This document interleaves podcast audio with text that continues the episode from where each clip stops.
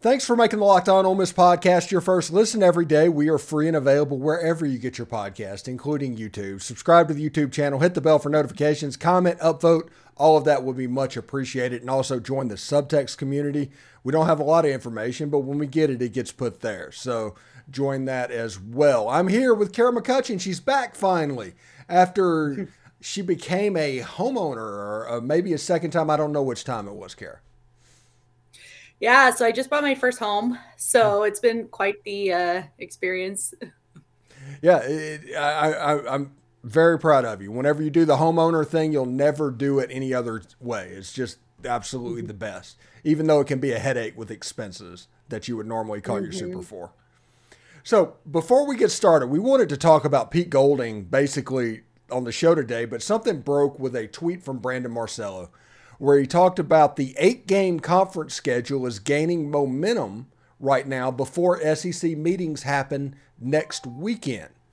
So, what that would mean is that the LSU Ole Miss game as an every year annual occurrence is gone. It's gone forever. There's no Arkansas game. It just turns in just like what Tennessee used to beat Ole Miss and Georgia used to beat Ole Miss.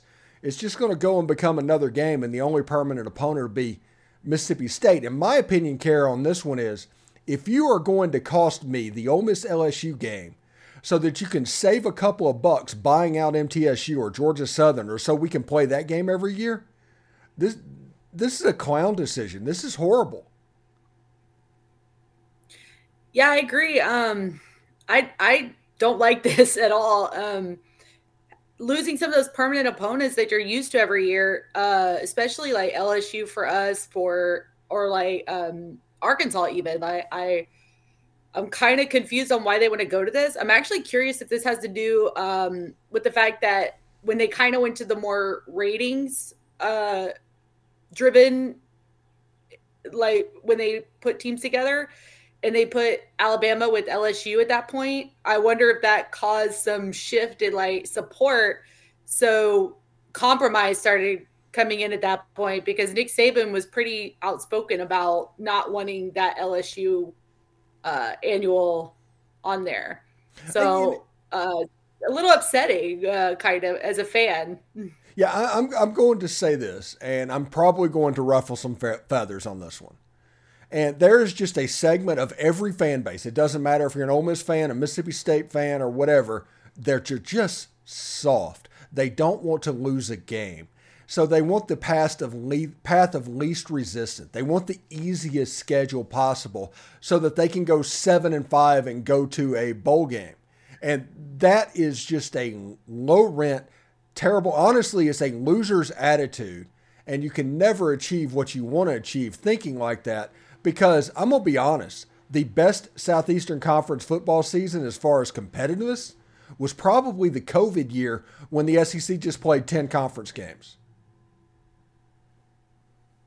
Yeah, I, I really think we're going to lose some competitive. I know I kind of would rather the nine game format. Um, I think a lot of us were really excited for that. Um, I can understand from a coaching's perspective, uh, they might not be as big of a fan, um, especially some of the schools that feel like you know the eight game gave them a better shot but um man that's a low that's a hard blow as a fan uh hearing the eight game thing and losing come at some of those annual um hopefully they kind of deter from that and go back to a different style format that was before. I felt the one where you had the three uh annual opponents was was fair. Um, it worked. you know worked. auburn yeah, Auburn had Georgia and Alabama a year, and then they had Vandy, which I felt was fine. I felt that was a very fair giving of to them. I felt um, us getting Arkansas. Honestly, I really liked that for me personally. Um, I liked having State, LSU, and Arkansas because I felt like if we kept Vandy, then we would have to have more of a push to get in the 12 game because they would come to us and say, "Well, you have Vandy every year." So I felt like us gaining Arkansas was more of a it was more going to help us than hurt us in the long run. Yeah, it's a loser mentality. It's like, hey, we need to at the end of the year have the best record possible for the postseason or whatever's going on, and that means Instead of Ole Miss playing LSU, Ole Miss is going to play Georgia Southern or MTSU or ULM, and nobody wants to watch that game. In this era that's all about money, and you're going to go after NIL dollars, it may not be season tickets or anything like that. You're going after NIL dollars. You need to put an, a product in the schedule, not just on the field, that people are interested in. Because I'm going to tell you what, if you go to this eight game schedule, you're going to get less money than if you went to a nine game schedule in the SEC schedule. Well, I think we're a testament to that. Look how much we got when our first four games were what they were last season. And people were more tuned in than they ever had been before to our attendance. And they were saying like, "Oh, Lane Kiffin had to call them out," and I was like, "Well, that's just like any other attendance, except they've spread these out throughout their schedule, so you don't. It's not as noticeable." But for us, it was those first four games, so it was noticeable that you know a lot of people weren't showing up to some of those Central Arkansas or Group of Five or you know FCS games. So adding those in and, and making room for those. Um, I don't know. I, I kind of definitely disagree there with that. I, yeah. as a fan, I, I was really looking forward to that nine. Keith Carter, if you're watching the show, do not mm-hmm. do this. Vote for nine games. Do not take the Ole Miss LSU game away from us as an annual opponent. Honestly, do not take the Arkansas game from us as an mm-hmm. annual opponent. All three of those games are perfect for Ole Miss. And if we if we end up going five and seven and missing a bowl game instead of going six and six, when it had been Arkansas State, we don't care at that point. It's, these games are more important. The bowl games in that case would be that LSU game. That is important for Ole Miss fans. And I, I, I just pray that money doesn't talk and you sit there in Atlanta and they don't freak out or, or whatever the meeting is in Destin and they don't do this over that where a situation where you can lose so much tradition because it's not just Ole Miss LSU. It'll be Bama LSU. It'll be Florida and Tennessee. It'll be Georgia and Auburn. I mean, a lot of the games that the SEC is built on are in serious jeopardy right now. And the only way, whenever you took Texas and Oklahoma in, would have been to just say, okay, this is just an extra game. We're going to kind of keep doing what we're doing with these these rivalries that have become the benchmark of the SEC, we're going to add this one in as well because this also would mean that Texas and Texas A&M wouldn't play. That's that's the other thing in this eight game schedule, and that might make Texas A&M happy because they're just a weird bunch. Um, but I mean, it's it's just bad for business. It's bad for content, and I hope at least ESPN can step in and say, "No, you're going to nine." Seriously. Well, when you use lose one of the oldest rivalries too with Alabama and Tennessee, because you would have uh, Auburn you'd and lo- Alabama. Yeah, you'd lose the Deep South's oldest rivalry in Auburn and Georgia. Mm-hmm. There you go. Uh, yeah, because yeah, that would go towards. Mm-hmm. Yeah, it, this is just a horrible idea. This is just a garbage idea. And if they yeah. do this, they deserve all the negative that is going to come their way. And I am going to I'm going to spew negativity all the time about this. I'm oh, already I'm planning. Yeah, yeah, if it I happens, definitely be a hundred percent not behind that at all. Yeah, it, it, I think it's terrible. Fans and as those showing up to these games, I just don't see us supporting it. I don't see a lot of support there. Um, you know, so I'd be interested not to like put it all on Saban because you know he's always our scapegoat sometimes, but I'd be interested to understand how that shifted so quickly to that and where it came from what I think is happening, and and this this is this might be wrong, and this is not trash talk. Do not hear this as trash talk. But schools like Mississippi State, schools like Missouri, schools like South Carolina, they're scared of that extra conference game. They want that one because six wins are required to get to a bowl game. And they're worried that in a nine game season or whatever, Six is going to be harder to get to with three non-conference game. If you have to go three and six every year in the SEC, a um, bowl game is going to be difficult to get to. And maybe they're looking forward and they need that two hundred thousand dollars that they clear by going to a low-level bowl game. But I mean, the TV contract that is coming up more than compensates for that. And I don't think ESPN would go for this because you're talking about content going away. Mm-hmm. So True. anyway, yeah, your ratings are going to go down. Mm-hmm. Yeah, let's change um, the subject and talk about what we actually came here to talk about today, and that is the reputation of Pete Golding when he came to Ole Miss versus the results that Ole Miss is seeing right now. You have a situation where the shark emoji has become the bat signal at Ole Miss, and whenever you see that tweet, you know something's about to go down. And the defense is kind of being built in a really constructive way, don't you think? Right. You know, and I think some people look at and and I might get blasted for this and that's fine. Some people are realistic, some aren't, and that's okay. But if you look at us trajectory wise, we have always kind of really struggled on that defensive side. And what Pete is doing and putting us in a lot of these conversations for some of these top players, I see us in more and more graphics than I've seen us in before since Pete has come to Ole Miss. And that's not against Chris because Chris was primarily up north and he did a great job recruiting up north. But I'm looking at across the SEC, across the SEC and across like some of these guys that are interested.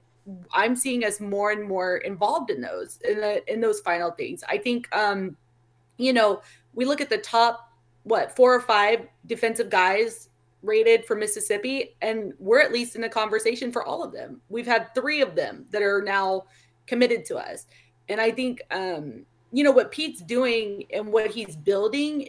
Um, I think as Ole Miss fans we see it, but I think an outside perspective is oh that development aspect, and I'm like okay, well you're jumping the, you know, jumping the shark so to say, I guess, but you're jumping that already because we're not there yet. Like we're not there to that piece. What Pete is doing and what he's building is exactly why Lane brought Pete in. He is bringing us back into getting talent here in Mississippi, staying here, and that's the whole premise behind the SIP. He and Pete excels in recruitment in Mississippi, so I think like people really got to give that phase time because also what were we the 75th total defense last year hmm. like rank wise and you know, Alabama was what in the top 25, top 15. That would be a huge improvement for us. So I think even trying to compare what he was doing at Alabama to what here is just out of the question. You can't compare the two. It's not a comparable program.